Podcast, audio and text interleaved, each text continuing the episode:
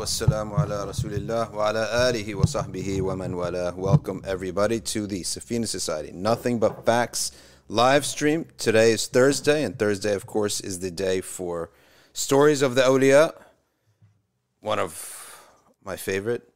I don't know what I like better. Uh, affairs of the Ummah or stories of the awliya. They're very different, but I think they're both really, really important. Both of them are extremely important uh, to cover. And last week, yesterday was basically a rant, honestly, about the insane stuff that's happening in Christianity with uh, the mockery of Sayyidina Isa to that degree and that ridiculous level.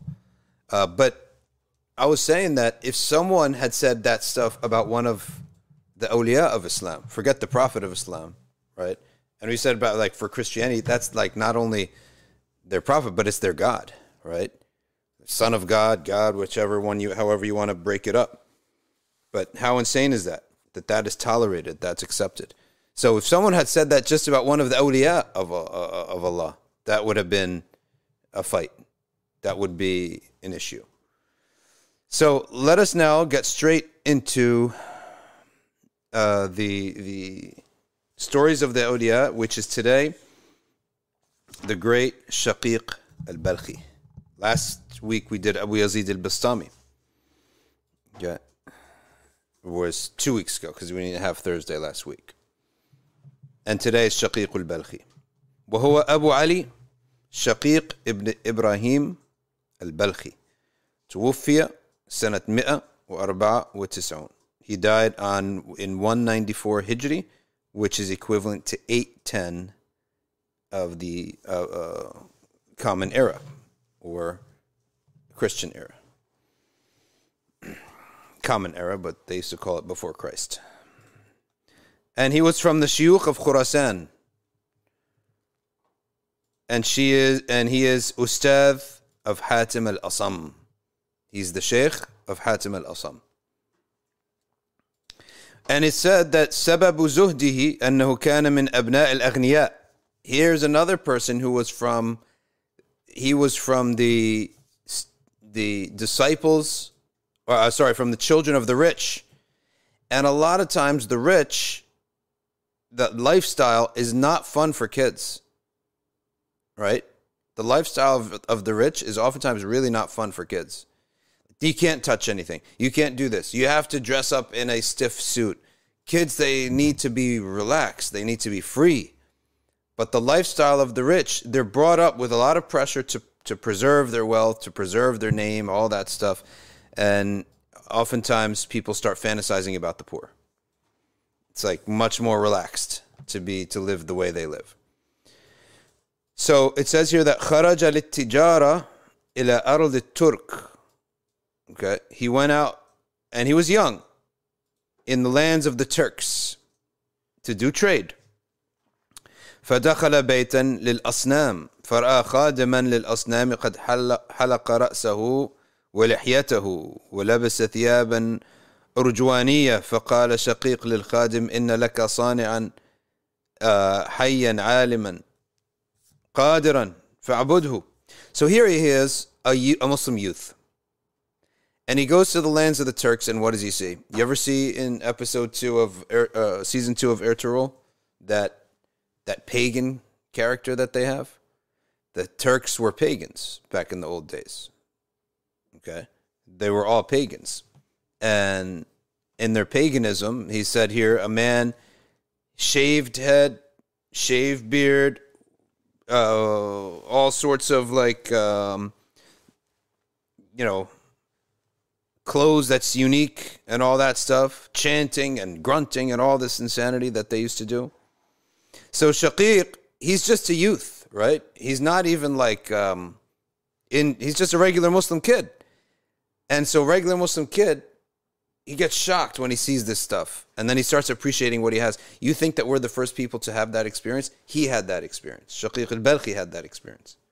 So he said, "You have a, a living, knowledge, no knowledgeable creator." Okay Alim, Qadir, Sani'. Worship him and don't worship these idols that cannot harm you, cannot benefit you. لا تضر ولا تنفع. All right.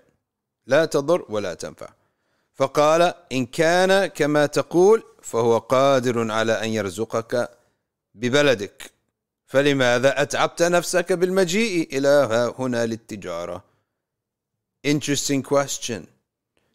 He says to Shaqiq al-Balkhi, Oh, really? I have a God that takes care of me?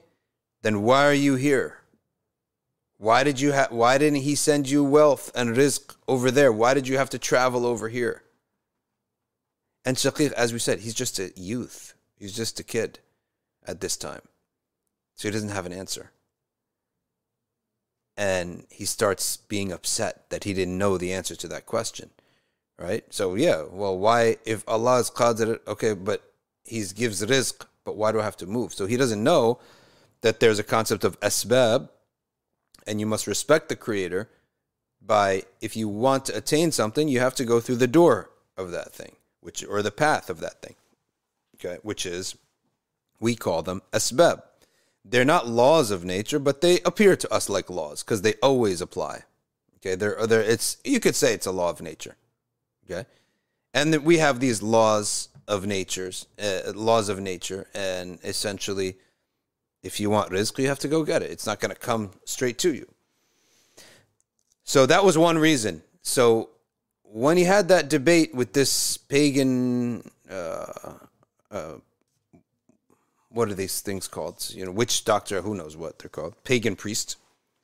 He gets upset that he doesn't know. He starts to study. That's the first start. Another story says كان سبب زهده أنه رأى مملوكا يلعب ويمرح في زمان قحط وكان الناس مهتمين به فقال شقيق ما هذا النشاط الذي فيك أما ترى ما فيه الناس من الجدب والقحط فقال ذلك المملوك وما علي من ذلك لمولاي قرية خالصة يدخل له منها ما نحتاج نحن إليه So وقال فقال فانتبه شقيق وقال إن كان لمولاه قرية ومولاه مخلوق فقير ثم إنه لا يهتم لرزقه فكيف ينبغي أن يهتم المسلم لرزقه ومولاه غني So he then saw another slave on the same trip, a slave. And he saw him and said, Why are you? Uh, there, there, it was a time of drought and, and recession and financial depression and, and, and, and, and drought. So he says to uh, the slave, he finds a slave laughing, dancing, moving around, having a good time, having a jolly old time. So he says to Shaqiq, Shaqiq says to him, why, why are you laughing and, and, and prancing around when we're all in a depression here and we're having a drought? He says, Oh, that's you. But my uh, my master, he's got a big uh, palace and a garden. We have everything we need. So then Shaqiq says, if this is the case with a, a pagan, you know, created being, he's a slave of a pagan created being. Then what about a Muslim who's a direct slave of Allah subhanahu wa ta'ala? And Allah is commanding us, rely upon me. So, intabah. Intabah means he got his attention and he started paying attention and he started thinking and he started realizing that uh, if that's the case with this pagan, it's we should be even more uh, reliant upon Allah.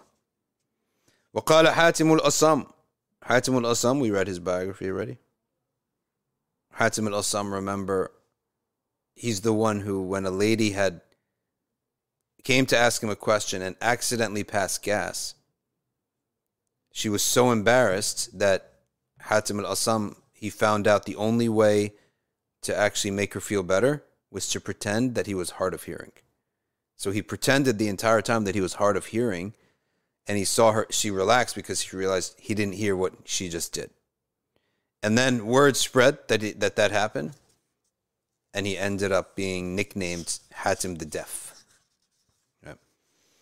So Hatim al Asam, al Asam means the deaf. Kana and and deaf doesn't always mean 100% deaf. It could be like partially deaf.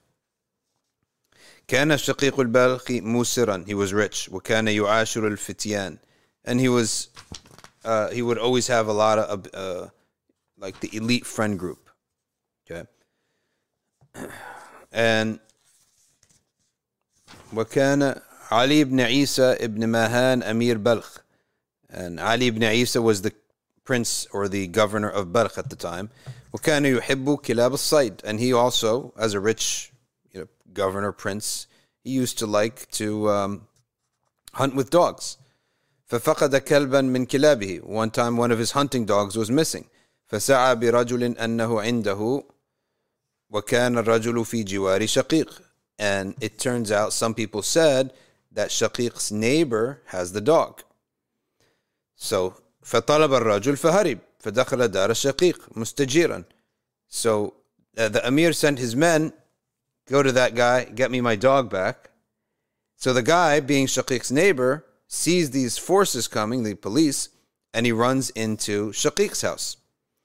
فمضى شقيق إلى الأمير خلوا سبيله فإن الكلب عندي أرد أرده إليكم خلال ثلاثة أيام.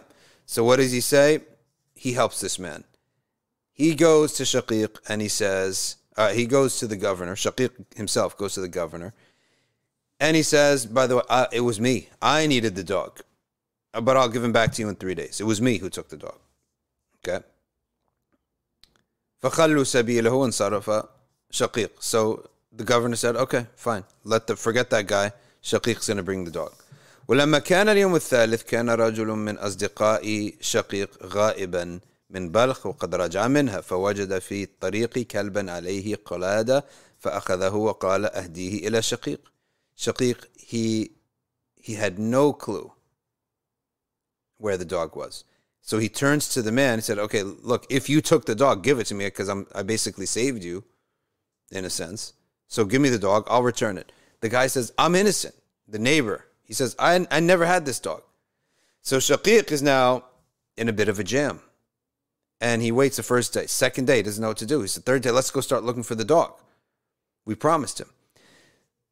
Randomly, a friend of Shaqiq that he had was traveling, and he shows up with a dog, right? And he says, "Where'd you get this dog?" He said, "Oh, I found him out in the out, outside the city, roaming around, and he had a, uh, a, a collar. So I assumed somebody owns him." I figured he's trained. Someone owned him in the past and he's trained. So I figured you like to play around with these things, right? And hunt and do all these things. So let me bring you, let me give it to you as a gift. So I'm here giving to you as a gift. He said, Subhanallah, uh, this is the dog that I promised the Amir I bring him back. Okay. فنظر شقيق فإذا هو كلب الأمير فسر به وحمله إلى الأمير. So he was so happy, he was saved. He bought the dog back to the Amir. وتخلص من الضمان فرزقه الله الانتباه وتاب مما كان فيه وسلك طريق الزهد. He was making dua so much at this time, and as a result of that, when he was saved, he realized what he owes to Allah Ta'ala, and that's when he began to take things seriously. A person doesn't take things seriously until he experiences Allah Subhanahu wa Ta'ala through dua, through fear, through some bad thing that's going to happen to us.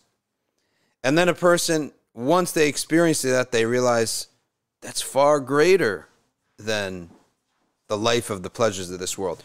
People think that Muslims don't like the pleasures of this world. That's a big mistake. And any Muslim who thinks that he's going on that route, he should stop. That's not the route that is the Sunnah. Okay. The only time, the only, the thing is, is that what the Prophet's path has taught us and showed us is that there's a greater pleasure than the physical pleasures. And that's the sakina of the heart. And you can find people, you can always find people who have all the pleasures of the world, but are unhappy because they don't have sakina in their heart. And you'll never find somebody who has sakina in his heart, but is unhappy because he doesn't have enough dunya. And if you do, it's possible right? It's possible that a person who is salih, righteous, but he's just lacking something of the dunya, and he really wants it. Because maybe it's human nature, maybe it's fitrah, maybe his spirituality is at a level that he still can't do without it. Let's compare their states. The state of the millionaire billionaire who's miserable on the ins- on the inside, or the state of that person the salih and righteous who's just lacking a couple extra thousand, hundred bucks or a child, maybe, or a wife or a husband that he's waiting for and looking for. Do a comparison, right? So there's only two. You, you, there's only two paths in this world, and the earlier, the sooner you realize this, the better. The first path is just to try to get all your pleasures, just all day and all night pleasure. And the second path is to treat your soul, to realize that it's this is not what's going to do the trick. Your soul is what's going to submit to Allah subhanahu wa ta'ala. You're submitting to one of the two. That's it. And so the sooner you realize that, then you could fully invest yourself. When you invest yourself in the pleasure of, uh, uh, of, of, of the body, you have to, you're damning your soul if you fully devote yourself because a lot of it is haram. But when you devote yourself to Allah subhanahu wa ta'ala, He will ensure that you get enough of the pleasures of the body that will make you happy, satisfied, right? And you won't need a lot. You'll need some. There's no doubt you'll you won't that we're not we don't go the path of that eh, path of enlightenment that you don't need anything of the body. That's like the Buddhist route. Maybe the Catholic monks they go that route. We don't go that route. But what we do say is that what the path of the Prophet has is a greater pleasure of the spirit, which renders that sometimes you need to sacrifice the pleasures of the body in order to strengthen the spirit. And then once your spirit is in a good position, then indulging in what is permissible of the pleasures of the body will not harm you, and you don't need much. You really don't need much to be satisfied.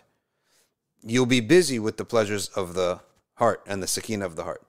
So we're we're a religion that actually tells you that you do not only need both, but they're both legitimate desires. They're totally legitimate. Why else would Allah tell us ربنا هب لنا من أزواجنا وذرياتنا قرة أعين وجعلنا للمتقين إماما Why would Allah tell us, oh Allah, grant, gift us with someone to settle in my heart sweetly. A qurrat ayn is someone that I truly love amongst my spouses and my children. Okay? Allah wants you to have that. And that desire is not bad, it's not harmful if you know where it's coming from. And if you haven't sacrificed your spirit for it, meaning your religion. Okay? And the, the origin or the foundation of spirituality is discipline and saying no and, and believing in your creator and then saying no to your ego. When do you say no to your ego? Where Allah tells you to say no, not where you just choose to say no. So I always remember Lent, like my Christian friends, Catholic classmates at school, and they are talking about Lent, right? And I'm like, what is Lent? We, we give up one food of ours. So not only that it's something that it's only one food, right? It's your choice. Once it's your choice, this is not valid anymore, right? It's not really a sacrifice anymore if it's your choice. I mean, if anyone's smart, well, i am going to give up pomegranates. Like, when was the last time you actually ate a pomegranate, right? I'm going to give up orange juice. One of my friends gave up orange juice. Like, man, you don't even like orange juice, right? So, it's too easy. You can't, you don't author spirituality the way you want. You author, it's, it's done the way that the creator wants, right? Because that's harder that's it's very hard when you're told what to do, and you have to submit your ego, and that's that. So, uh, the spirituality, modern spirituality, is basically try to feel good, recognize that the heart needs to be at peace, but we want to try to achieve that without ever saying no to the ego and its desires. Our Creator says, You will at some point have to say no to your desires sometimes, not even a lot of times. Okay? It's not even a lot. So that's what Shaqiq al Balkhi, when he tasted the desperation and turned to Allah Ta'ala in a state of desperation, when he tasted that, he realized, whoa, that, that moment of prayer, of desperation, that whole, this whole situation was a far more awesome experience and felt much deeper and felt at home and it felt right than all that life of just seeking pleasures. Now, I want you to do another thing. Compare a man who's devoted himself to his spirit, spiritual side, until he's like 60, 70 years old. Any religion, mind you, let's say a Christian, let's say whatever he was. And then compare guys who went for the path of pleasures. If you're in the path of pleasures, you should be in Las Vegas, you should be you should really be doing it. I really don't understand anyone who goes halfway. Like it's a binary. Why would you go and live this regular middle class life and get married and have kids and have a minivan and waste all your time like this? Okay. And then, but what's your commitment? Are you committed to enjoying yourself or do you believe in a creator? If you believe in a creator, why go halfway as well? Go all the way. But we're lucky that our creator sent us a prophet who's teaching us yes, you can go all the way, but you're going to live a reasonable life. You're going to live normally like everybody else. Okay. He's teaching us to live normally. That's the sunnah, what we call the sunnah, the example of the prophet, peace be upon him. So that's the idea is that uh, you only have two paths. Most of humanity, they don't make a commitment. I don't understand. You're wasting your time. Just pick one or the other. There is no middle. And if it's if there's no God, there's no creator, there's no nothing, what's binding you to live this normal mundane life of being an accountant or being a dentist or some lame job like this? Sorry for the dentist that I just offended. Okay? But if you're if you believe that this there's none there's no cancel all these relationships. Go out to Las Vegas. Forget laws right? Only thing you worry about with laws is getting caught, right?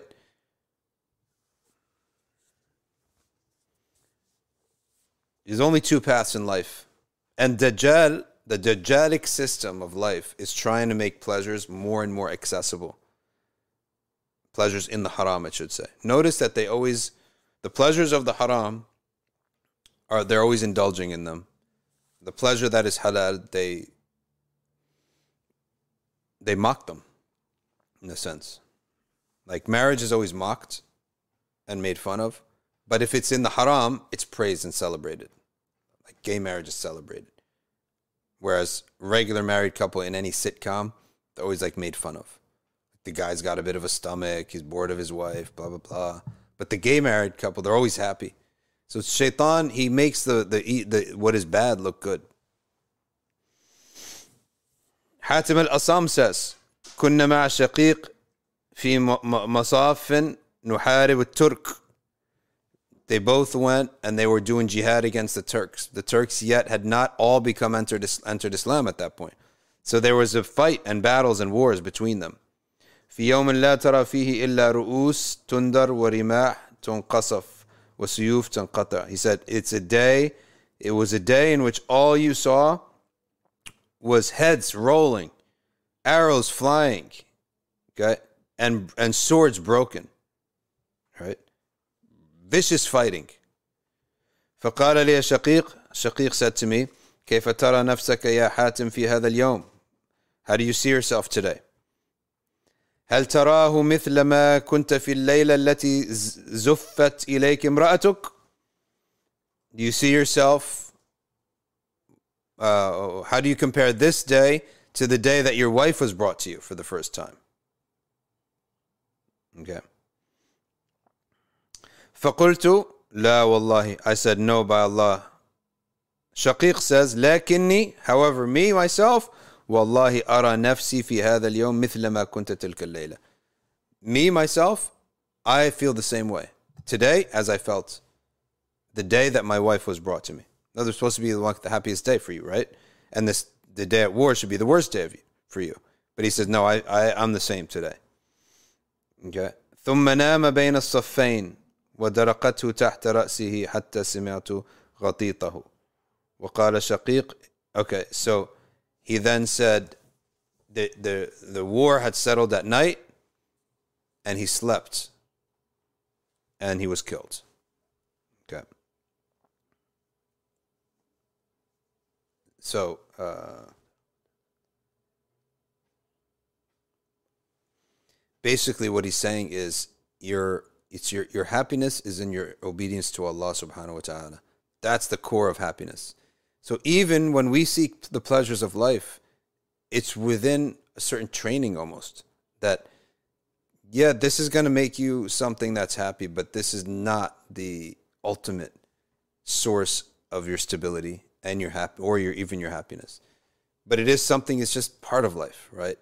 And so here you have someone who was highly refined in this sense and was somebody who on his best day and on his worst day of his body his heart was still in the same place. One of the sayings of Shaqiq is إذا أردت أن تعرف الرجل فانظر إلى ما وعده الله ووعده الناس فبأيهما يكون قلبه أوثق If you want to know who uh, uh, about a person, see if people promise him something and Allah promises something, which one is his heart more uh, uh, secure about? Are you more secure about a divine promise or are you more secure about a human promise? وقال تعرف تقوى الرجل في ثلاثة أشياء. The taqwa of a man is known in three things. في أخذه ومنعه وكلامه. What he gives, what he takes, or what he refuses to give, and in his speech. You could see the taqwa of a man. You see the taqwa of a man in his speech and in his buying and selling, essentially. All right, now let's do Muhammad ibn al-Fadl al-Balkhi, another man from Balkh. His name is Muhammad ibn al-Fadl. وهو أبو عبد الله محمد بن الفضل البلخي. Okay. سكن سمرقند. He lived in the great city of Samarkand. ومات فيها. And he died in it. وصاحب أحمد بن ابن خضروي وغيره and he was a companion of Ahmad ibn Khadrawi and others. وكان أبو عثمان الحيري يميل إليه جدا and others from the Zuhad loved him. Now Balkh, remember Samarkand sorry is in today's area of it's Uzbekistan which is basically an extension of Persia right? it's not directly in the middle of Persia, but it's an extension of it. كتب أبو عثمان الحيري إلى محمد بن الفاضل البلخي يسأله. So Abu Uthman asked our subject, Muhammad al-Balkhi, ما علامة الشقاء? What's the sign of misery? فقال ثلاثة أشياء. Three things. يرزق العلم ويحرم العمل. The first sign of shaqa is that Allah gives you ilm but he doesn't give you not action. Not a good sign. ويرزق العمل ويحرم الإخلاص. Or you see that Allah has given a person the ability to do a lot of good things, but He has never taught him sincerity, how to be sincere. And you see this a lot with people who are active in masajid. They want to go out and they want to be part of helping out in the mosques, but or or in any organization of relief or something but they never sit in the circles that teach about spirituality. Spirituality being how do i gain how do i have ikhlas? They never sit in those circles. They never study. They never do any ibadah. They never sit alone with allah subhanahu wa ta'ala to contemplate their life. They don't do that aspect of things so yuhram al-ikhlas. Where are you going to learn ikhlas from? And unfortunately, any I believe anybody who's lived in the masjid life and Islamic organization, you see people like that. Someone very good-hearted comes with a great intention, but gets tripped up really easily with their intention. Like one person offends them, their ego takes over. They get a position, something good happens, their ego takes over. Like they were not trained on how to control this ego of theirs or even detect it let alone control it you can you cannot know how to control it but you can detect it right you can say to yourself for example for example um, I'm, i know i'm totally out of control but i just don't know how to fix it that's that could happen But some people don't even realize that you have to do introspection and ask yourself, what's my purpose? What's my intention here? So someone needs to t- teach us this. It's not something we're going to figure out on our own. ويرزق صحبة الصالح صحبة الصالحين ولا يحترم عندهم سبحان الله ولا يحترم عندهم He's granted the ability to be with the righteous but he was never taught adab with the righteous. That's like being with gold, but never being taught how to etch it out of the mountain and, and use it as currency. You're living with a mountain of gold, but no one ever taught you that you can etch out a piece and take it uh, uh, to sell in the market. No one ever taught him that. So, he's being given all these tools of salvation, but he's wasting them. That's the idea here. قال أبو عثمان الحيري كان محمد بن الفضل البلخي سمسار الرجال وقال ذهاب الإسلام من أربعة He said Islam was lost by four things. There are four reasons why we lose our Islam. لا يعملون بما يعلمون That we don't act upon what we know. ويعملون بما لا يعلمون And we take action without knowledge. ولا يتعلمون ما يعلمون They don't teach what they know. So you know stuff, but you never pass it on. If you don't pass it on, then it dies out. ويمنعون الناس من التعلم and they discourage people from studying. Uh, back in the um, 40s, 50s, and 60s, it became a thing that uh, to study in the religious colleges, the British didn't want that. So they taught the people now the best and brightest should go into engineering and medicine. And the least, like the blind, the cripple, send them off to memorize the Quran. Subhanallah. That's the problem. You, Islam is not going to, su- to succeed in a land unless the best and the brightest take on da'wah and imama, the best and the brightest, because there are a lot of challenges and they need to be articulated properly. And how many times a very smart kid goes to an imam who it's astaghfirullah to say he's not smart. Yes, he may have memorized a couple things, but he's not bright. And he botches the whole thing. And then the kid says, oh, This is uh, religion for fools. وقال عجبا لمن يقطع المفاوز ليصل الى بيته فيرى اثار النبوه كيف لا يقطع نفسه وهواه ليصل الى قلبه فيرى اثار ربه عز وجل Right. So he's saying people would do anything to get back to their homes. Then when you see the effects of prophecy, what are the effects of prophethood? It's in the success of the ummah of course, in the past, and it's in it's in the awliya and the salihin. Right? It's in the awliya and salihin. When you see them, and you see the way they live, and you see uh, and you feel the barakah, the sakina, when you're around such ulama and such salihin and ubad and zuhad, then you start saying yourself, that's the traces of prophethood.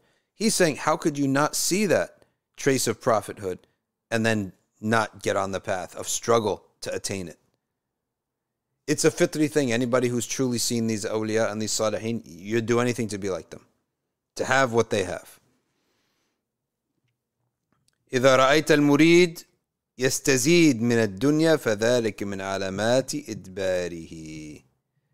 If you see a murid, okay, if you see him chasing after the dunya, that is the sign that he's turned away from Allah. وسئل عن الزهد He was asked about zuhd. So he said, النظر إلى الدنيا بعين النقص. Zuhd is to look, uh, a murid is a disciple, and zuhd is asceticism, like doing without this world. He said that it's to look at this world with an eye of deficiency. Like it's deficient. It's it's not perfect. It's not worth it.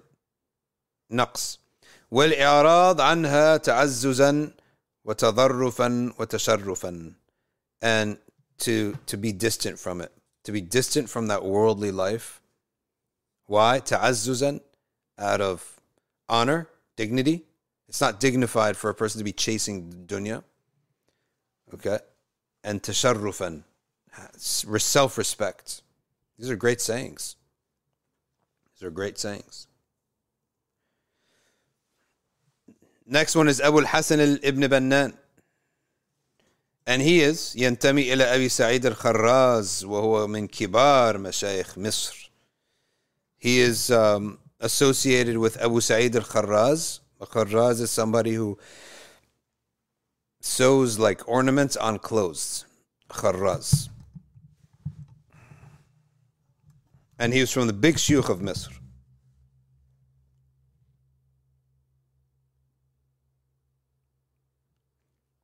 So he then says, uh, the concern over wealth, rizq, sustenance, when it is in your heart, then busy yourself with the obedience of Allah subhanahu wa ta'ala. Okay. And then the sign that your heart is, is in sakina is that what is in the hand of Allah, what is in the promise of Allah, is more weighty in your eyes than the promises of people. So whenever a person finds himself lacking, like I really want something, I'm like it's aching my heart, turn to the worship of Allah subhanahu wa ta'ala. So that you're not so attached to that matter of the dunya. Turn to Allah ta'ala. And the sign that you've turned properly and you've advanced is that the promise of Allah ta'ala is more weightier to you than the promises of people. وقال اجتنبوا دناءة الأخلاق كما تجتنبون الحرام uh, bad character cursing things like that avoid it just like you avoid food that is haram let's take another one number 16 علي البوشنجي وهو أبو الحسن علي أحمد بن سهل أحمد بن سهل البوشنجي and he died 348 of the hijrah 959 of the Common Era, he said, Ahadu Fityan Khurasan. He was one of the youth of Khurasan. Laqiya, Khurasan is between Persia and Afghanistan. لقي أبا عثمان وأحمد بن عطاء وأحمد الجريري وأبا عمرو الدمشقي. The names that I just said, he kept their company as a disciple. سئل البوشنجي عن المروءة. He was asked about uh, Muru'a is like the uprightness, the honor, and the dignity of a man.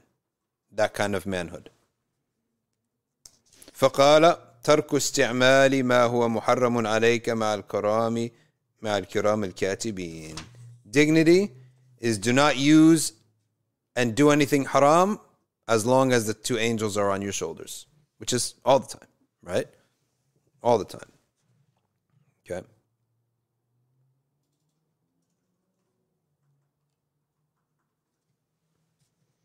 وقال له إنسان ادعو الله تعالى لي A man said to him, make dua for me.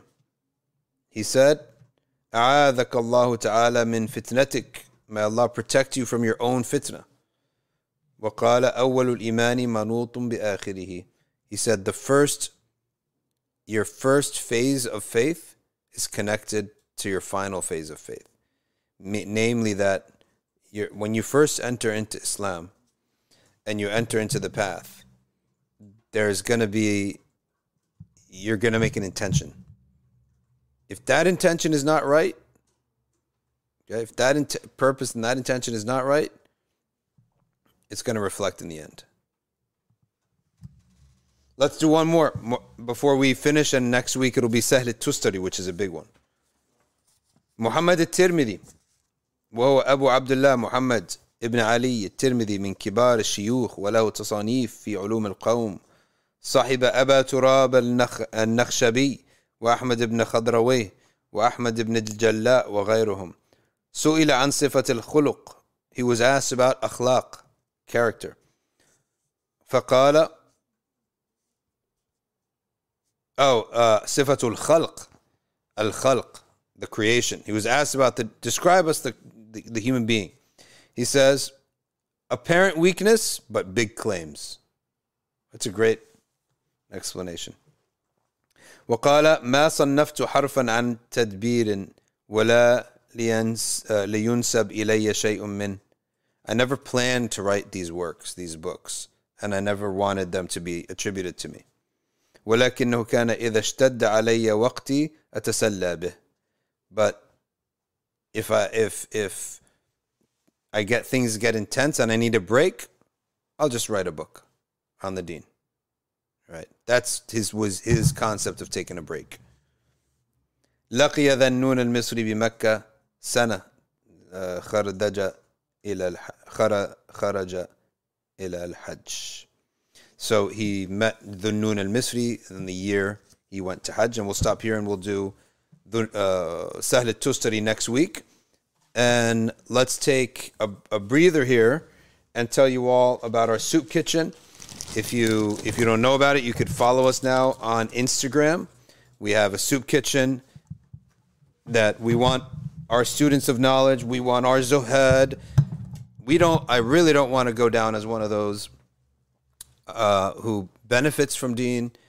We love the deen. We act upon it. We do all these things, but we don't share anything. There are people. There are neighbors here. There are people down the street who are in need and and and we have selfishness. It's terrible. Okay?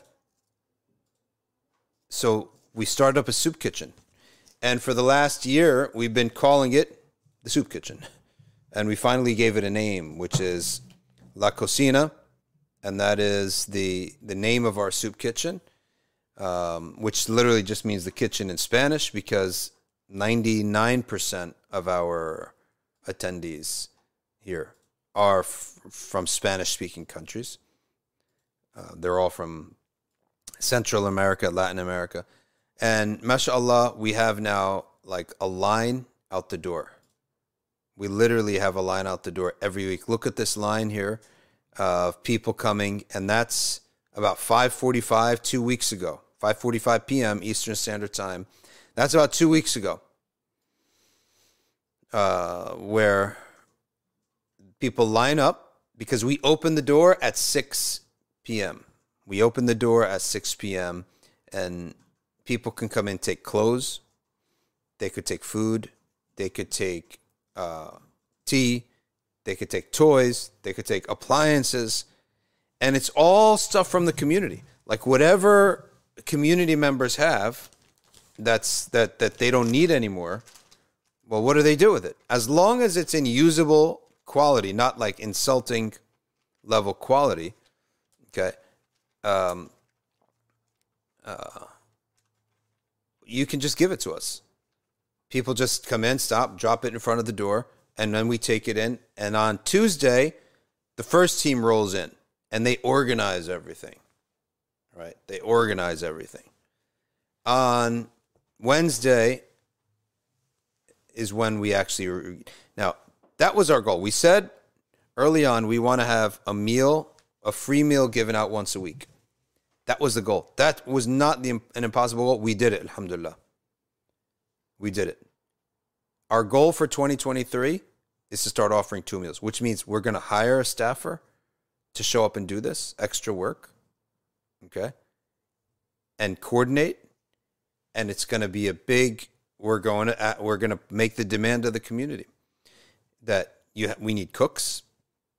You can come here and cook too. We have a kitchen here. Come here and cook. So, what do we need to do? Do we need to get the food? Do we need to get the raw food every week? Whoever, whatever community member uh, is getting involved, they tell us. No, I'll cook it all and I'll bring it all. I'll cook it all, but you pick it up. Uh, buy me the raw ingredients and put it in the kitchen and I'll come in and I'll cook from like three o'clock. That's an option. Not a lot of people have taken that, but that's an option. Um, the easiest option is that they cook themselves at, in their own home and put it in trays and deliver it. But they don't have to do anything else. If they want to stay and serve the food, they can. If they don't want to, they don't have to. All right. So this is the uh, um, the the work that we're doing here. The tulab al ilm, right? How many people from the from the students of knowledge at Dar al Fath also contribute to the soup kitchen? Mm, I say yesterday it was probably four, four people, maybe five, actually six. Six people were there volunteering. Islam is a Dar al Fath student or no? No, no, Islam. It was like Omar, Natalie, Ah- Ahmed, Which Omar? Khatak. Khatak. Okay. Uh, I see Samar sometimes is Samar's there. Yeah, yeah, yeah. So there's like a handful.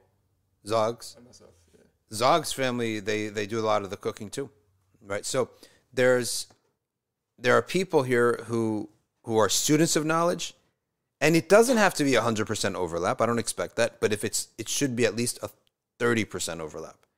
That around thirty or twenty five percent of our of our hardcore students of knowledge, seekers of knowledge, they should also be giving back at the soup kitchen. And there are some people who do the soup kitchen, they don't do anything else. So how are you going to help? We, in order to get this second day going, we need your help at launchgood.com forward slash Safina to reach our goal for this week. Because this week is all about the soup kitchen uh, costs. Next week or the after 10 days or so, it'll be mainly for Darul Fath, and then it's for the building. Uh, so Safina Foundation does the the bulk of its fundraising in this month of December. So we got the soup kitchen, we got Darul Fath, and we have uh, the building itself because we're going to need to tear down walls every time we add a year for the seminary, for the college, for Darul Fath. We're going to have to add space, which means we're going to ask the tenants to have to move out. We have we have to use that space, and that's going to cost uh, some renovation. It's it's got some costs involved. So uh, that's basically what we're all about. Safina Foundation does two more things which we're not raising funds for. Which one we already raised funds for, and one we're not going to raise funds right now for. We're going to do that just locally, and and that's Hifz Academy. Hifz Academy we raise those funds locally, and Umrah for youth. We already raised those funds. This year we sent three. We're sending three people to the Umrah trip this is the this is the life. This is the work. May Allah Taala let us keep in, uh, doing this and um, and, and accept it from us. We need to ask for ikhlas. We need to ask for uh, making sure that we're on the right track in knowledge and we're we're, we're putting out the right message. And Alhamdulillah Rabbil Alameen that um, we did have one shahada, believe it or not. Okay, we did have one shahada. Uh, one woman had has accepted Islam. All right, let's. We can go back now to the uh, full screen, and we welcome Maham Masood. She's back. She had a concussion. She was. She's in concussion protocol, so she can only watch. Uh oh, why did the? That was good. Okay, Maham Masood is is back. She has. She's she's in minimal uh, screen time. She's resting up because she was. Uh, she got a concussion. She didn't tell us what happened. Was she playing rugby, sisters rugby night or something in England? At at uh, at uh, at uh, what's the big park there called? What is it called? Speaker's Corner. Um, all right, let's take your Q and A. Saudi lost. Fools. He gave him. The, he rewarded them too early. They beat Argentina. He gave them a Rolls Royce. They didn't show up for the next two games.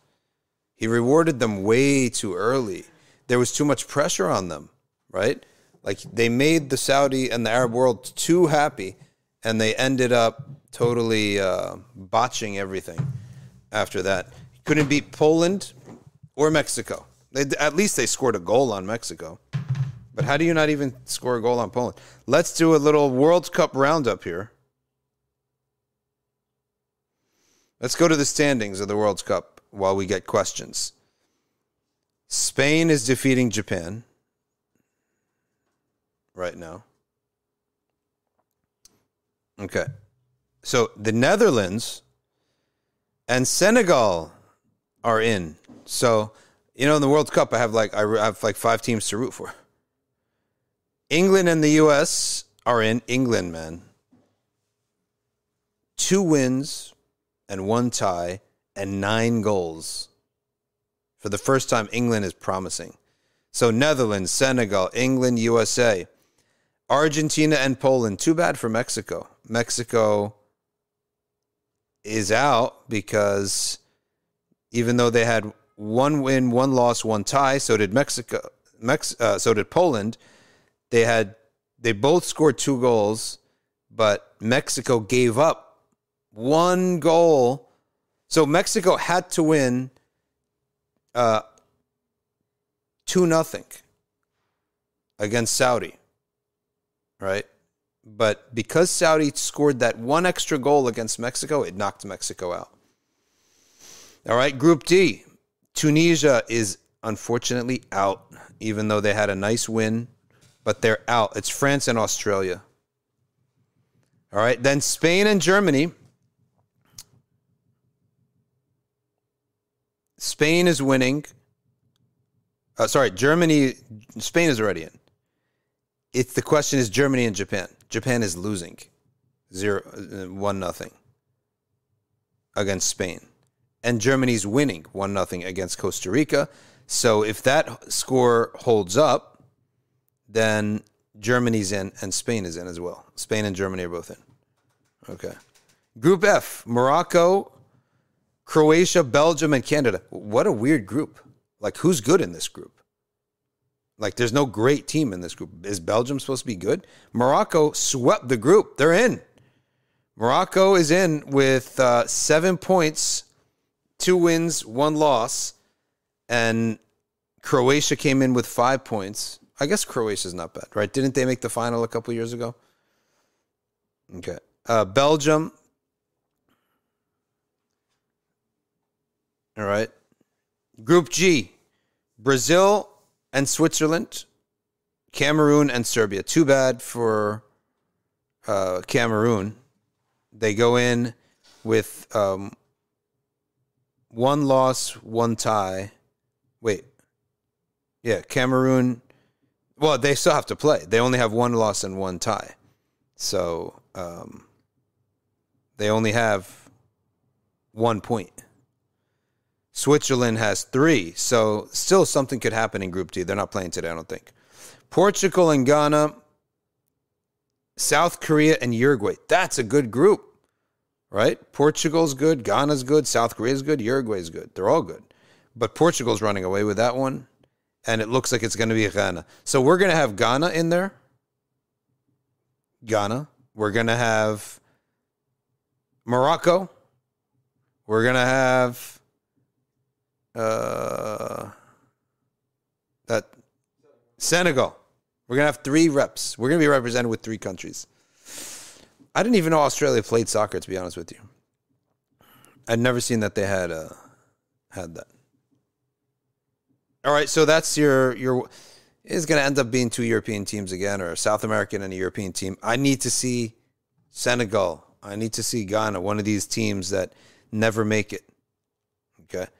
So who did Morocco beat? Canada. Is that something to be proud of? Canada? Do they even have a team? What are they doing on grass? Go back on ice. Okay. So group five is got Morocco defeating Canada. All right. Highlights here. You can watch the highlights all you want. But essentially, Canada, what are you doing trying to play soccer? Get the stick, get on the ice, and do your thing. All right, let's take your comments now. Seiku Sangyang, that was supposedly not true according to a player that was interviewed. Oh, so the Rolls Royce thing, uh, he's saying that, that that was just like one of these internet, you know, things that people say online that's not true. Okay, fair enough. Joshua is all about Senegal. Yes, I'm all about Senegal.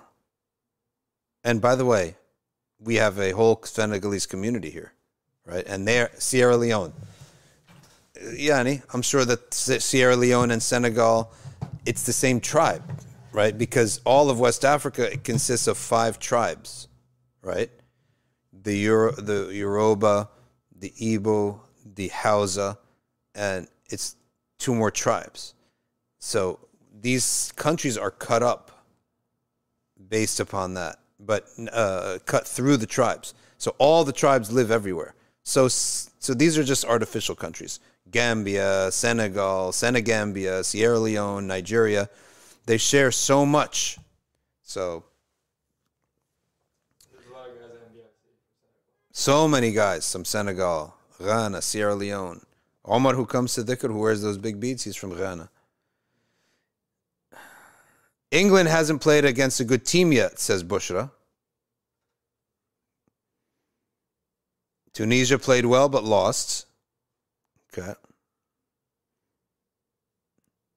Levon is uh, Levon Brown is rooting for for Deutschland. He's rooting for Germany. Okay. They should just worry about soccer and stop covering their mouths. You know what that guy that that that Qatari said when they did that? He said Qatar never called you to close your mouth to cl- ask you to close your rear ends from being penetrated so that you could preserve your manhood and and preserve the German population from extinction. Maham Masood said, um, "No, it wasn't anything as cool as uh, bumping my head in rugby. It was uh, a car door or the car in, in Uber, unfortunately. So that's pretty rough."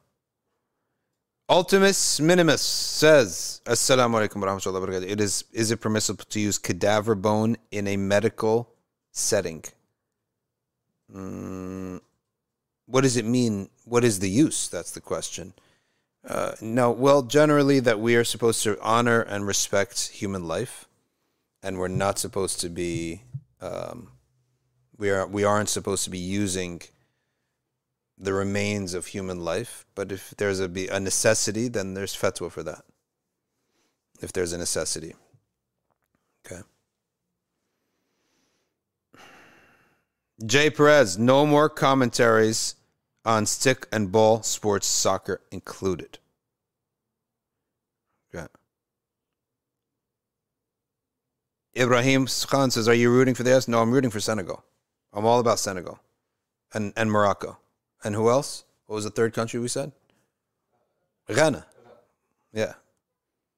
All these Maliki in the World Cup, man.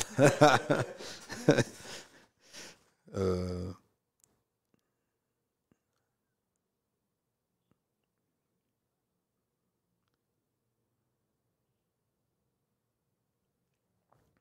Does Bani Israel says Lego Man 11? Schools are out. Uh, Lego Man does Bani Israel mean sons of Israel? Where does the word Israel comes from? It means Abdullah in Hebrew, and it's the nickname of Yaqub alayhi salam. Khadija Asif says, How does one determine their station with Allah subhanahu wa ta'ala? Ask yourself, where is your station with the Quran? Where is your station with the Messenger of Allah sallallahu alayhi wasallam and his Sunnah? Nova Scotia says, Is it permissible to fix uneven edges of teeth by filing them? Yes, yes, you may. Subhi says, Did you ever find out anything regarding terminal extubation? No, I didn't get to the bottom of that yet. I have to get to the bottom of that. Yeah. Looks like Joshua Obi is from the Ebola. The Igbo, sorry, Igbo. Uh, one of the West African tribes. All right, the West African tribes are the Menda, the Wolof, Ashanti, Aja, and other ethnic groups. These are the ethnic groups, not the tribes. It's a big difference. Joshua Obi, let us know when you visit New Jersey. We can host you. We have a guest room downstairs, bathroom, place to sleep, food in the fridge, coffee, tea, everything. Alarm clock, everything. Uh, Moab, is it sinful to take photos while doing Umrah or Hajj?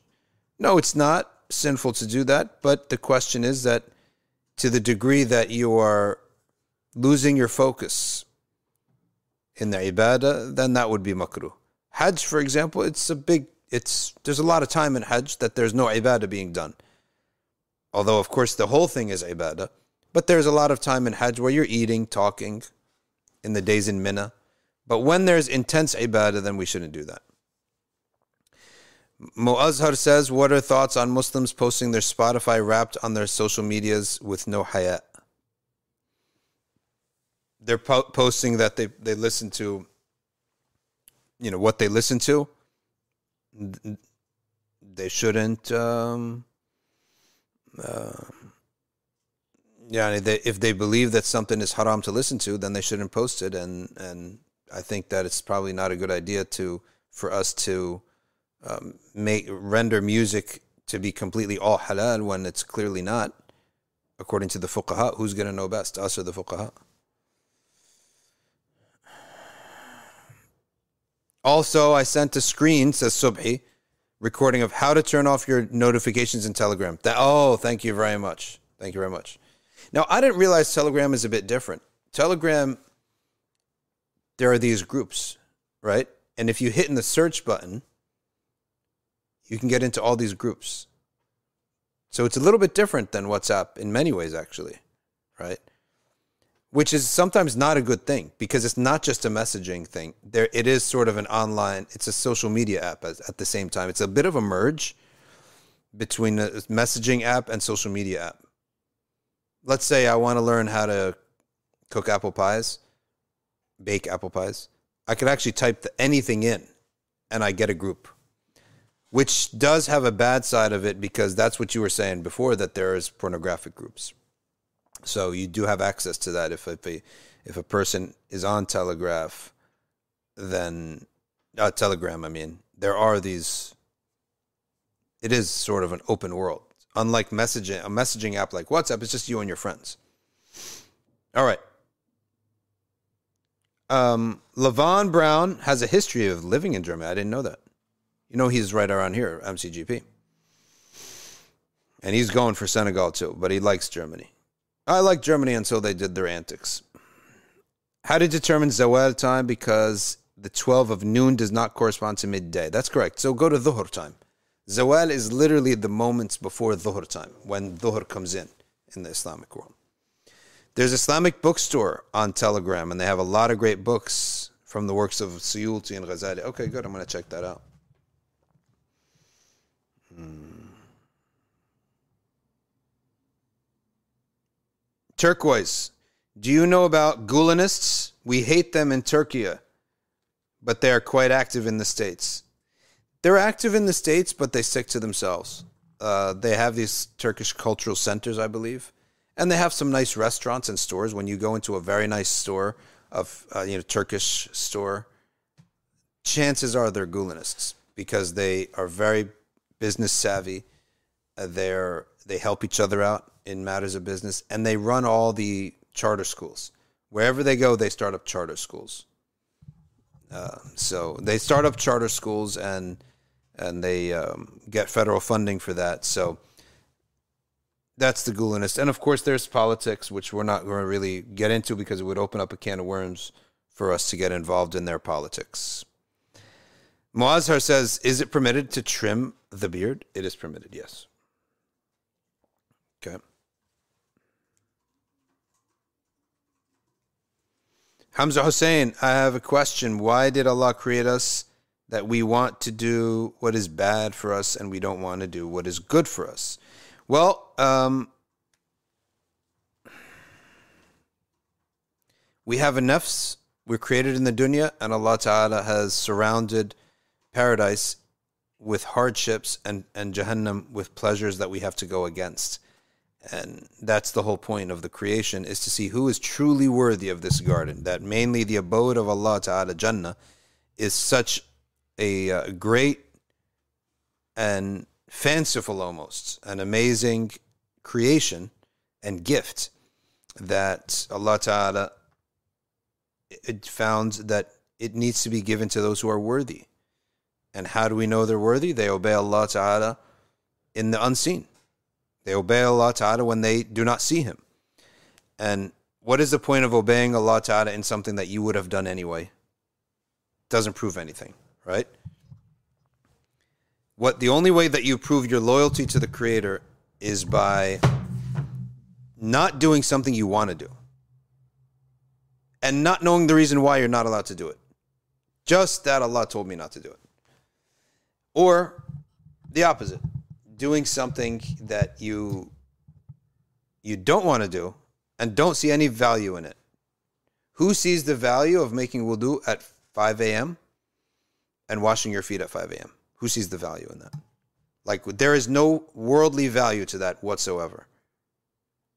That's why it's called ta'abbudi, meaning you are only doing this as an expression of belief in God and His Prophet and obedience to them.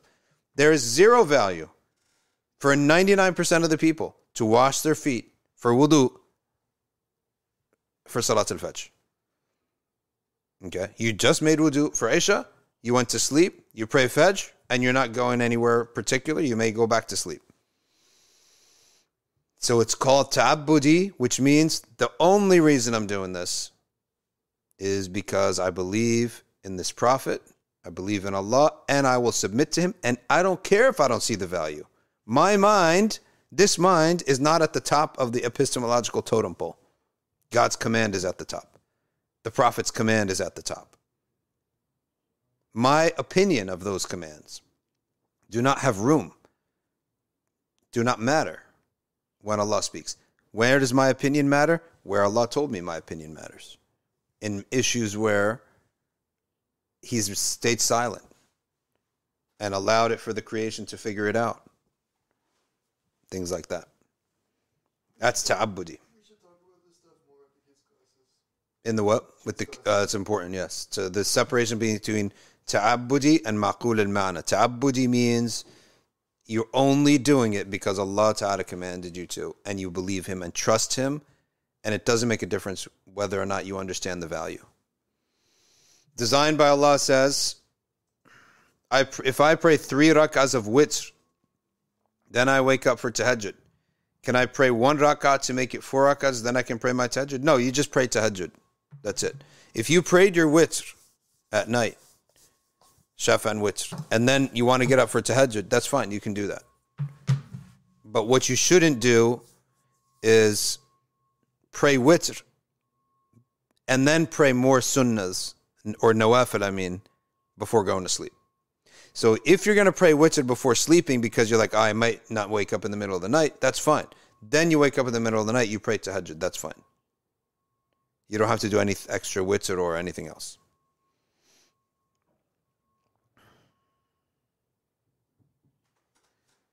Is it better to live in the UK or the US? To be honest with you, I think that those little towns in the UK, the Muslims are very tight. You can get with a crew of Muslims and and live there in the UK, uh, and it, they have a very tight knit uh, relationships. And there's a lot of scholars in the UK, a lot. You just may not know about them, but there's a lot of scholars in the UK trained, all UK trained. Like they're ahead of us by like a good 60 years.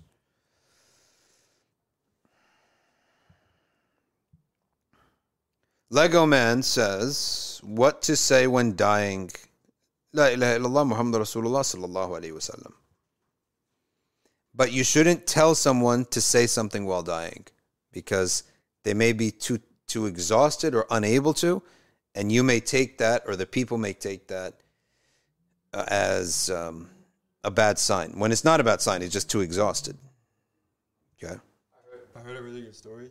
Basically, like super long story short, but the sheikh was given like a hadith dars, and he's reading the hadith that says whoever dies, uh, right? What's the hadith like? Whoever dies with la la ilaha illallah, la ilaha illallah on their tongue, it's uh, they will enter Jannah. Yes, dakhala al-jannah. So, so he says, whoever dies with, and then he says la ilaha illallah and puts down the book and dies, and he just dies like that.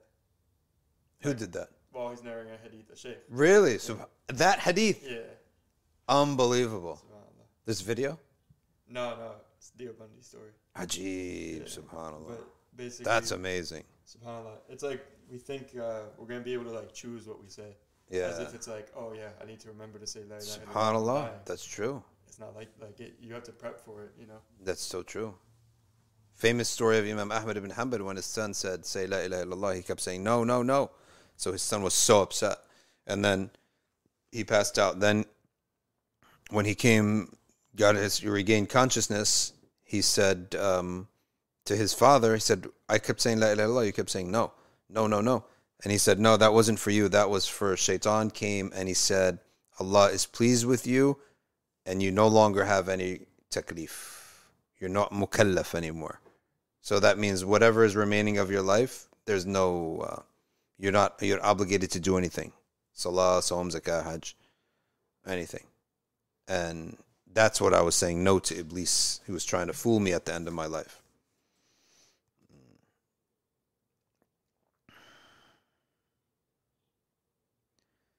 Subhi says, just never mention Tasawwuf or pray Sadl in Birmingham. Wow. Ibrahim Osi-Efa, uh, Ibrahim o- Abu Isa is in Liverpool. Liverpool also has Sheikh Ibrahim Osi-Efa uh, too. I met him before. Yeah, he's one of my early, early like mentors in Morocco, 1998.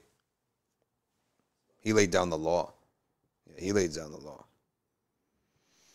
So it's basically Maham is saying Senegal, Ghana, Tijani soccer team over here. Morocco too. They have Tijani. Okay. Where do you think Aaron Judge will sign? I don't know, but the Yankees botched it. That's all I can tell you. They totally botched it. They should have signed that guy way before he got um, hit those home runs. Right now, his his stock is up through the roof, and they can't afford him. They got totally botched that one. That's because when you have a great man in the dunyawi sense, like George Steinbrenner, that's what I grew up with. George Steinbrenner. Um, the guy was nuts, but he was crazy about winning, and he would not care how much he pays, right? And he bought the Yankees for like eleven. He paid eleven million bucks. His partners covered the rest of the seventy-two million bucks and now the Yankees are worth like billions of dollars, the franchise. Why? Because they won. And he was crazy. Like, I want to win. Sign everybody. Pay. If the team wasn't doing well, fire somebody. A one bad game, someone's getting traded. And the, the players would be like, oh, someone he's gonna go crazy. But he got the got some energy going. Okay. This son of his is a fool. I said it a long time ago. Hank Steinbrenner, he's got nothing. He is a zero. The Mets owner, he's the guy with the energy. He's the guy who wants to win. What's your opinion about cryptocurrency? I don't like it personally. I'm not saying it's haram. It's not haram. I have invested in it too. Right? But I don't like it. I don't like something I can't see, personally speaking, in terms of money. Like I'm buying something, but I can't see it. Uh, where is this thing? Right? Oh, it's right. It, it just bothers me that I'm not saying anything that it's not. It's not going to catch on. It might catch on because it's far easier to use cryptocurrency than national currencies, which require a bank.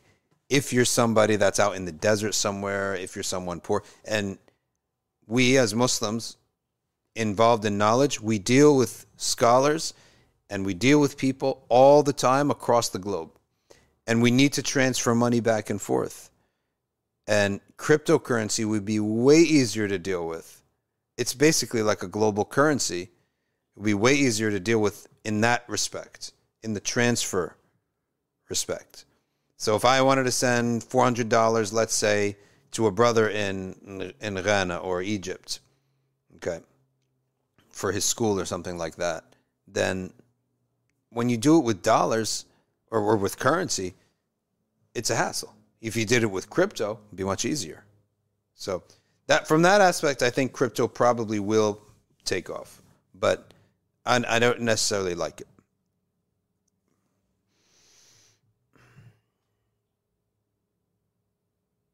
Okay, what do we have here? Um,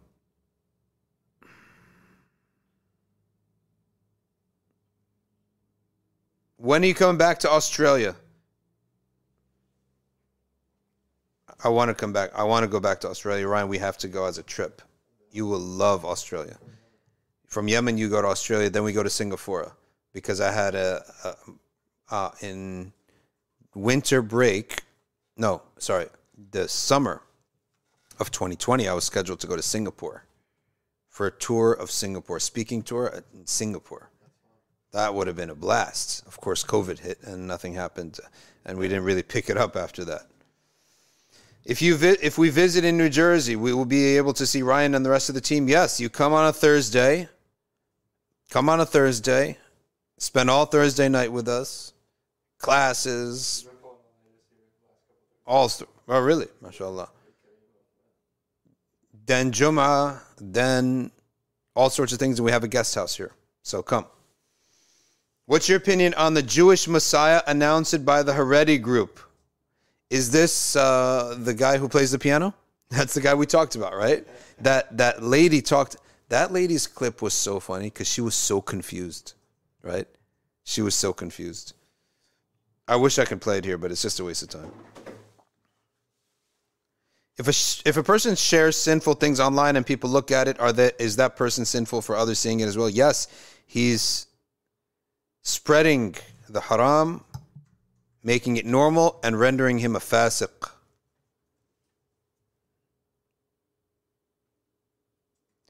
Subhi says that is talking about how the BRIC countries, Brazil, Russia, India, China, and many other countries, they're all trying to form a gold backed currency. I'm really uh, interested in um, following that, the gold backed currency. All right. Sophia and JR are talking about Telegram that your phone number is not available on Telegram. That's another, it's more secure in that respect. Okay. Lily Rose says, Can you talk about paternalistic versus maternalistic cultures and the negative skew one may have upon Muslim societies? Uh, let me think about that and dwell upon it for a while to bring you something useful and constructive, inshallah. Uh, Maham said, I had, in the last five days, because of her concussion protocol, I had zero screen time. That's amazing. My salah and my ibadah was so peaceful. Subhanallah. And made dua for the whole NBF family while on bed rest. Thank you very much. We need it. And and yeah, it is amazing when when we're completely closed off of screen time. Where the daffodils grow says have had a lot of spam recently on Telegram and been added to groups without my consent. Subhanallah. Is eating fish from a fast food restaurant halal? Uh, it is not halal if they fry the fish or the seafood or the shrimp in the same oil that they fry the chicken or anything else. That oil has become mutanajjis, which means rendered najis.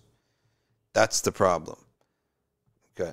Now, McDonald's, that thing is coming out of a freezer and thrown into a microwave. So you wouldn't want to eat that in the first place. It's disgusting.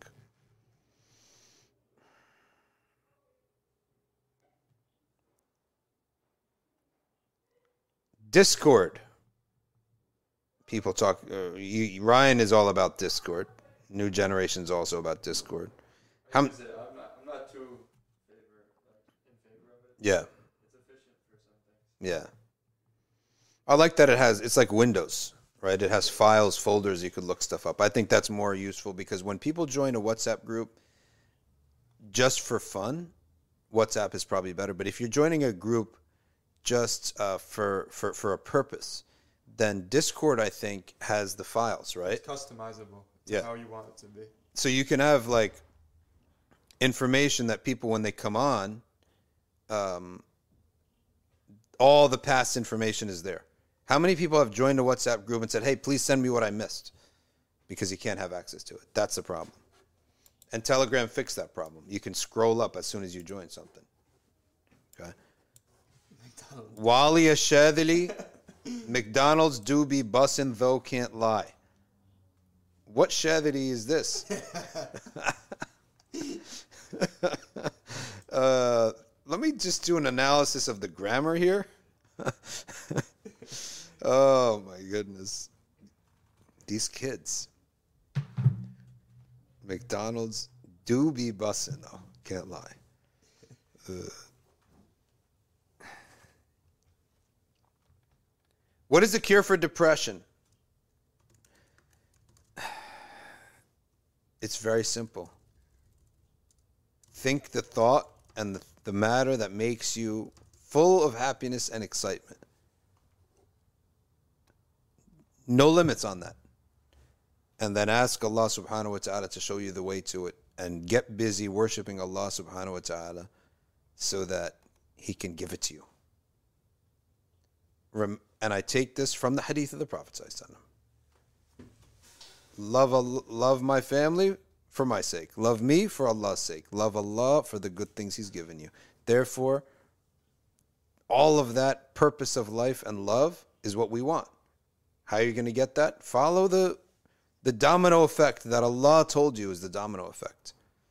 So once you have your eye upon a goal and a desire, and you know that it is going to come to you from Allah subhanahu. Now you're on a mission. This may be a five year mission, maybe more, maybe less. But your ibadah, the worship that you do, albeit motivated for something of this world, but you're still doing worship, it's going to remove your depression.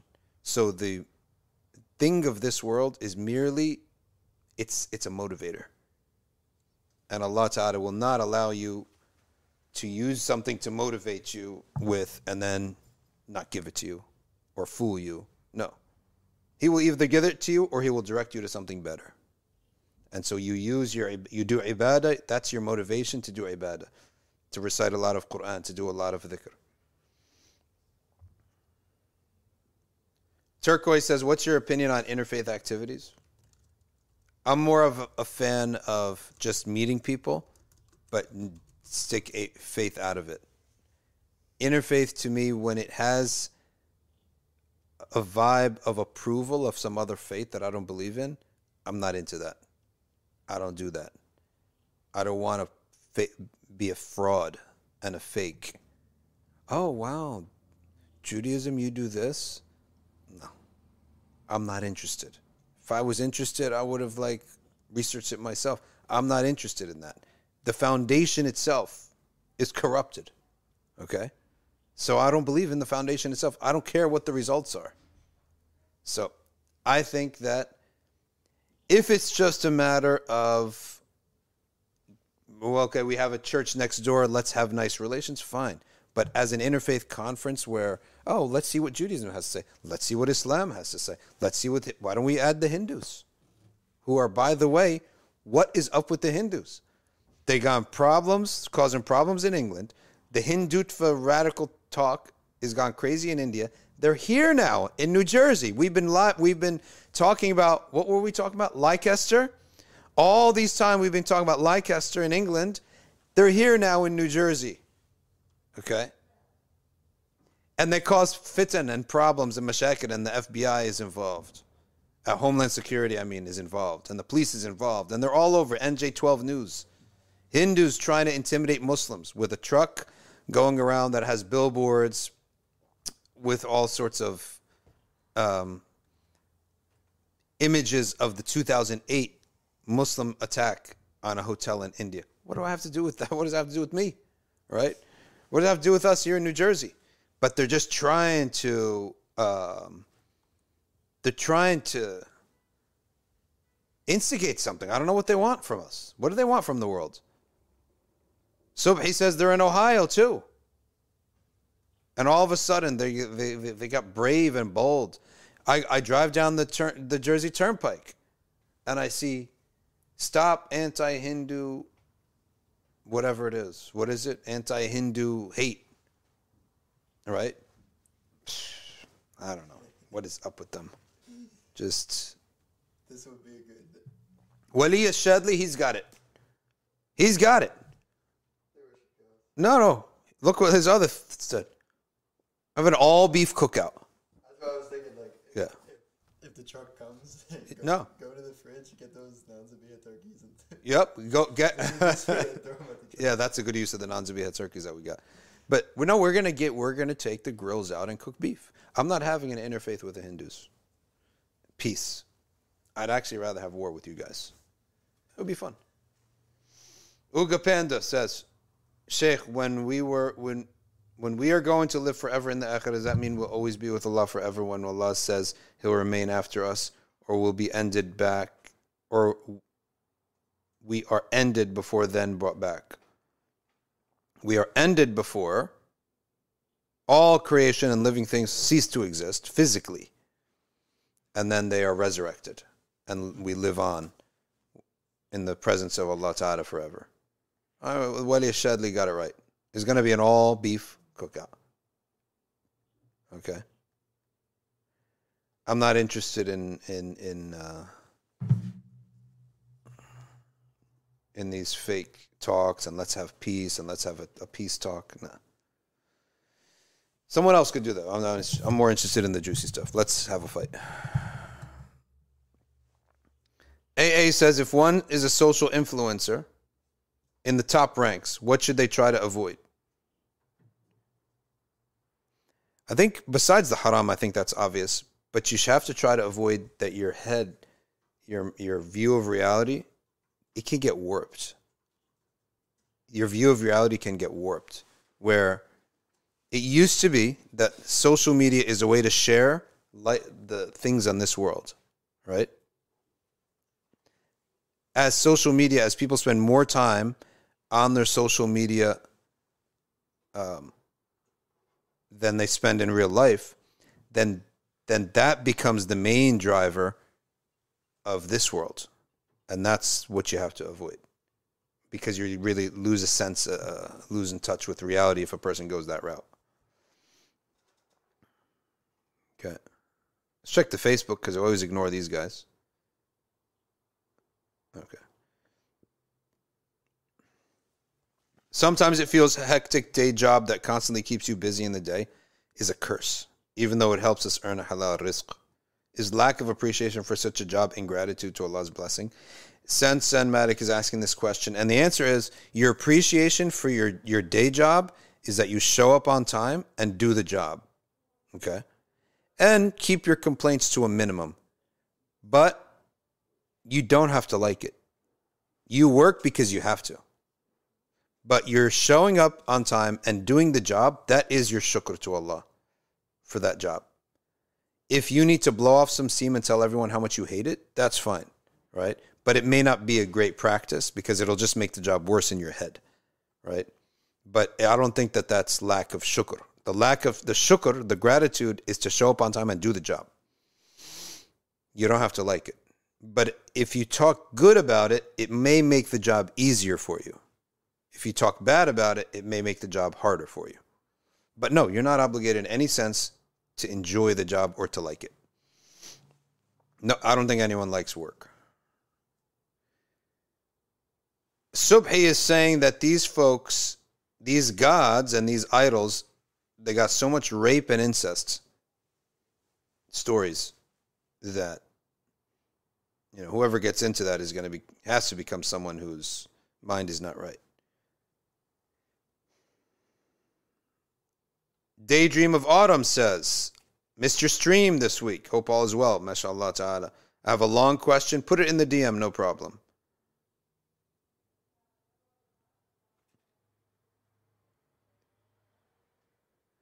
Welia Shadley says, for the Ashmawiya course on ArcView, is the fall term over? Is there more lessons after funeral prayer? No, there are more lessons. The fall term is not over. We we just started fasting, the chapter on fasting. Is working for the IRS or a bank halal rizq? You just have to look at the interest, number one. If you're involved in that, that's the problem. Um, you know, taxation, maybe there could be fatwa for taxation, but the interest is the main thing, the riba.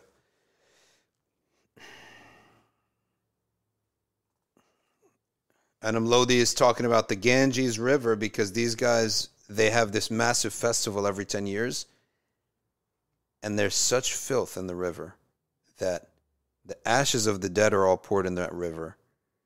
And the holy men in their religion are placed in that river as is when they die. As is a corpse. What is wrong with you Wow, are you serious? The government had to put in fl- flesh? You're kidding. the government had to put in 25,000 flesh eating turtles. So there you go. Your holy man has become a turtle. That's his, uh, that's what they believe in, right? He's going to come back to life. There. He's eaten up by 25,000 flesh eating turtles. So some weird person who's in the business of raising turtles got his biggest payday ever from the government of India when they purchased 25,000 okay to eat the corpses of the people who are put into this. I'm almost more interested in who is raising 25,000 flesh-eating turtles in order to make the sale and how much he earned on that day. That's a good payday. The government has begun to breed them themselves on a farm near Lucknow. Wow. $32 million later, it cost them. And the plan failed. I love it. It failed. It didn't work out. Why? The turtle doesn't want to eat these mushriks. That's why. I love this. Close that thingy. Go back to that uh, that that thing. I love it. They spent $32 million to raise 25,000 flesh eating turtles. They're big too. Like you have to hold it with two hands. And on top of that, it failed. All right, go down to where it failed. This is funny. All right. The pollution is still a problem, and the turtles are disappearing. I'm telling you, the turtles don't want to be involved with this shirk. I ain't eating this najasa. Hilarious. That's hilarious. Hilarious.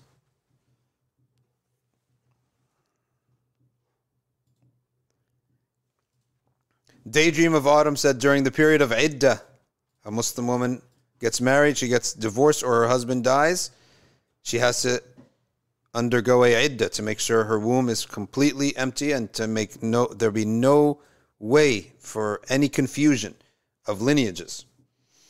Okay. Does the woman still ask her ex-husband if she needs to go out during the iddah? No. No, she doesn't.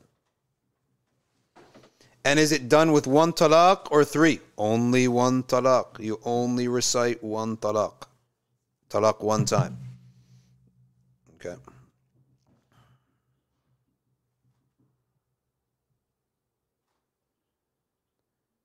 Okay. I can't believe these fools spent $32 million. So it, it's that's almost like more than a million dollars per turtle? How? Like who's doing the math on that? And this is Smithsonian Magazine. This is not some some uh, unreliable post. Okay. About talaq. Does it have to be given in person? No, it can be given by note. It could be given by a phone call. It can be given by a text message. It could be given by someone to, to her. You go tell her she's divorced. Boom, she's divorced. Lewis, trying to understand Allah's qadr contradiction, what books or resources would you recommend for grasping this? Um, I have to write a chapter for that for in in the book of um, Key to Paradise, but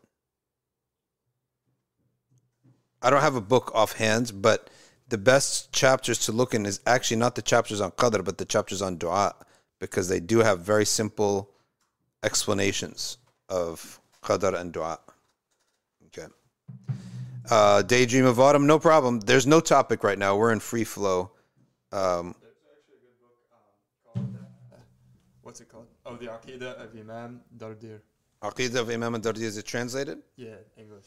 Okay, good. Check that out. Check that out. The Aqidah of Imam Dardir. How far do the Arabic ArcView ArcView Arabic courses take you? They should take you that you should be able to read basic Arabic at a simple level. Okay.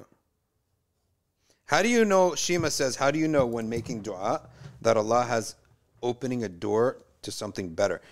Um, what is this? The question should be, what is the sign that Allah subhanahu wa ta'ala is going to give me something better? The sign for that is that you yourself will make that decision. That's the sign that something will come to you and you yourself will say, I'd rather have that. Alhamdulillah that Allah didn't give, answer my dua. You yourself will say it. That's the sign. But don't worry about that when you're making a dua. You just keep going. Don't worry about the future. Don't worry about what is Allah will do this or that. You just go forward yourself. And you have to have certainty. Don't don't you cannot put a train on wobbly tracks, right? The train has to be on the tracks.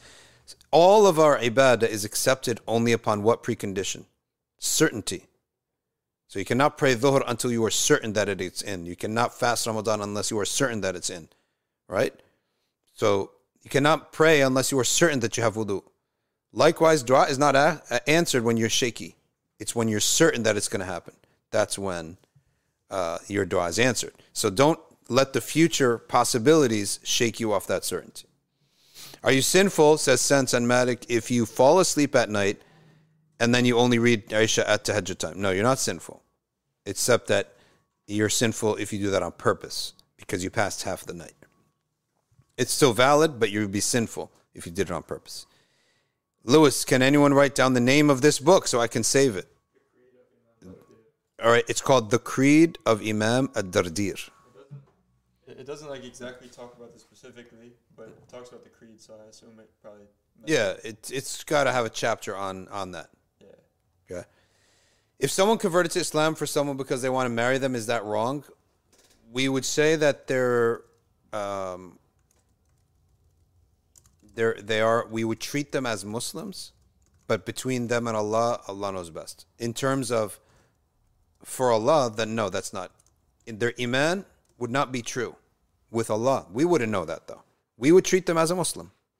Anybody who says La ilaha illallah Muhammad Rasulullah, we we would legally treat them as a Muslim, but spiritually between them and Allah, you must do it for the sake of God only, for, for truth, for belief, not for uh, another reason. All right, let's see what else you have. Did you do the announcement for Patreon, ladies and gentlemen? Do you want this live stream to continue, or should it just fade away into obscurity? Um, I have the intention to try to do whether whatever the technology is, da'wah am, da'wah am, general da'wah to the Muslims, and I enjoy it here on the live stream because there's all sorts of people. Um, whereas if you did it locally, it's the same people and it's a small amount of people, right? So it's nice to have change and to meet new people. But if you're gonna, if you want to see this live stream continue, what you're gonna do is go to arcview.org, arcview.org. Oh, sorry, sorry, patreon.com forward slash Safina Society. Patreon.com forward slash Safina Society. And you're going to uh, put in whatever um, uh, you want to put in. And that's how this is the, the stream continues. Okay. And we also have classes tonight. What are the classes tonight? It's Tasawwuf class. It's Hanbali Fiqh at 6.30, Tasawwuf at 7.45. Both on ArcView Basic, which is essentially not $10 a month, which is really free, if you ask me. Uh, Abdullah says, Do you recommend any Muslim channels that speak against liberalism, feminism, secularism, democracy? Um,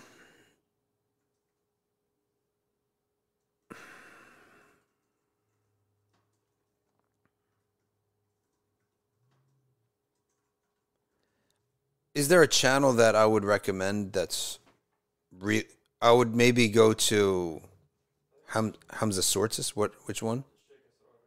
Asrar Rashid, Hamza Tzortzis. They also they have these these things. Asrar Rashid has a lot of lectures on that. Hamza Tzortzis has a lot of lectures.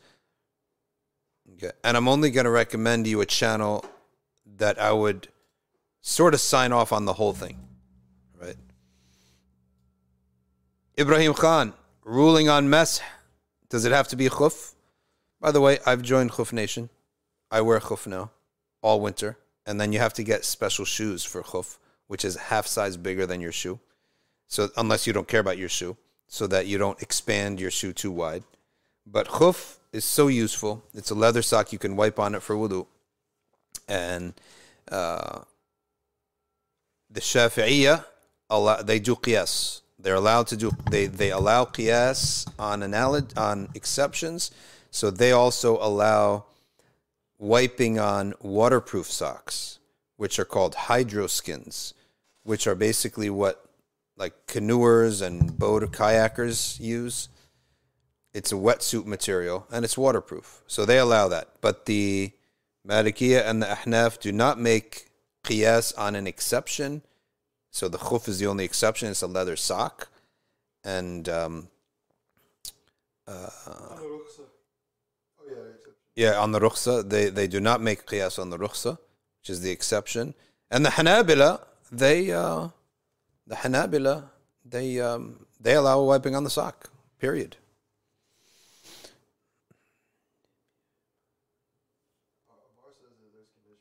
Ammar said there are conditions. What are the conditions? From what I knew from Sheikh Ahmed. Oh, it has to be above the ankle, of course. Yeah. Al Yamama says, "What is the Islamic solution for capitalism?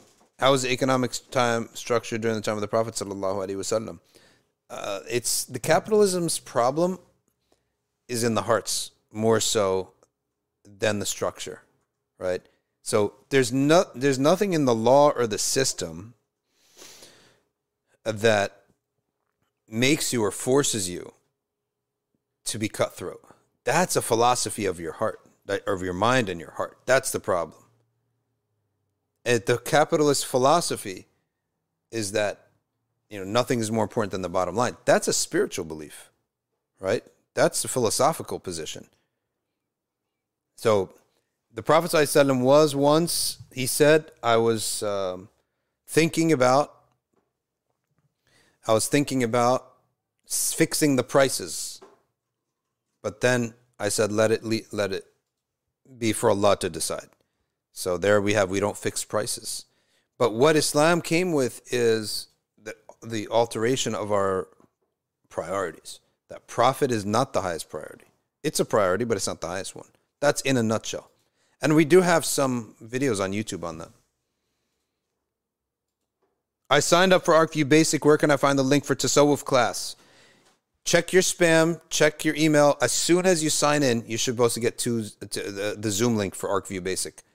All ArcView Basic classes are one Zoom link. All ArcView Plus classes are one Zoom link. And if you don't, then send an email quick to info at sfiinside.org so that you can uh, we can answer that.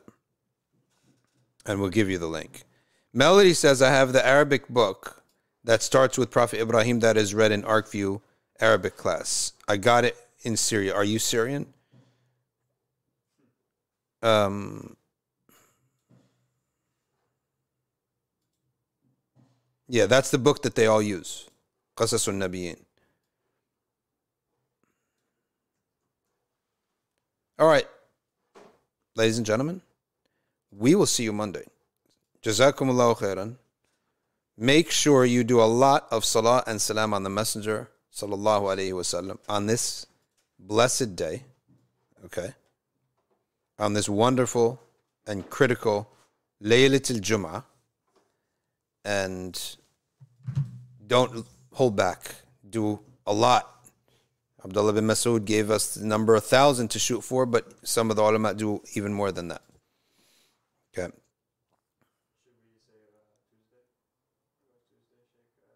Tuesday we have a guest, Sheikh Faraz Rabbani. Online guest is Sheikh Faraz Rabbani. Wali Shadli, the Tasawwuf class, it is the concept of Tasawwuf is not tariqah based Tasawwuf. So it's ilm Tasawwuf and it is not a specific tariqah based tasawwuf. Okay? So I don't know, how do I sh- say that to Wali Shadli? Should I say, no, that tasawwuf class B, right? What did he say? How did he say it? Okay. Well, I'm not even to try. Yeah. uh, that's funny. It'd be general, bruv. It'd just be a general class, bruv. Okay. All right, folks. We'll see you on Monday. سبحانك اللهم وبحمدك نشهد أن لا إله إلا أنت نستغفرك ونتوب إليك. We ask Allah Ta'ala to accept from us and to ask Allah Ta'ala to make us strong in our dua, in our ibadah, in our khalwa with Him. We ask Allah to give us beneficial knowledge and we ask Allah Ta'ala to rectify our, our character and our bodies and make them both beautiful. We ask Allah for all those who are sick to give them health and for all those who need wealth to give them the wealth, the rizq that they need and make it a blessing for them. All those seeking children, all those seeking spouses, that Allah Ta'ala fill their hearts with happiness and grant them what they're seeking. We ask Allah Ta'ala to grant us sabr without hardship. And we ask Allah Ta'ala to give us strength of iman and make it sweet and beautiful in our hearts and make us hate kufr and deviation and deviance and make our children hate this and make our children love Iman and make it sweet inside their hearts. And we ask Allah Ta'ala to preserve all the Imams and the ulama that are working in da'wah, preserve this deen and transmit it to us. And lastly, we ask that Allah make none more beloved to us than His most beloved Sayyid al-Kawnain, Sayyidina Muhammad sallallahu alayhi wa sallam. Wassalamu alaikum wa rahmatullahi wa barakatuh.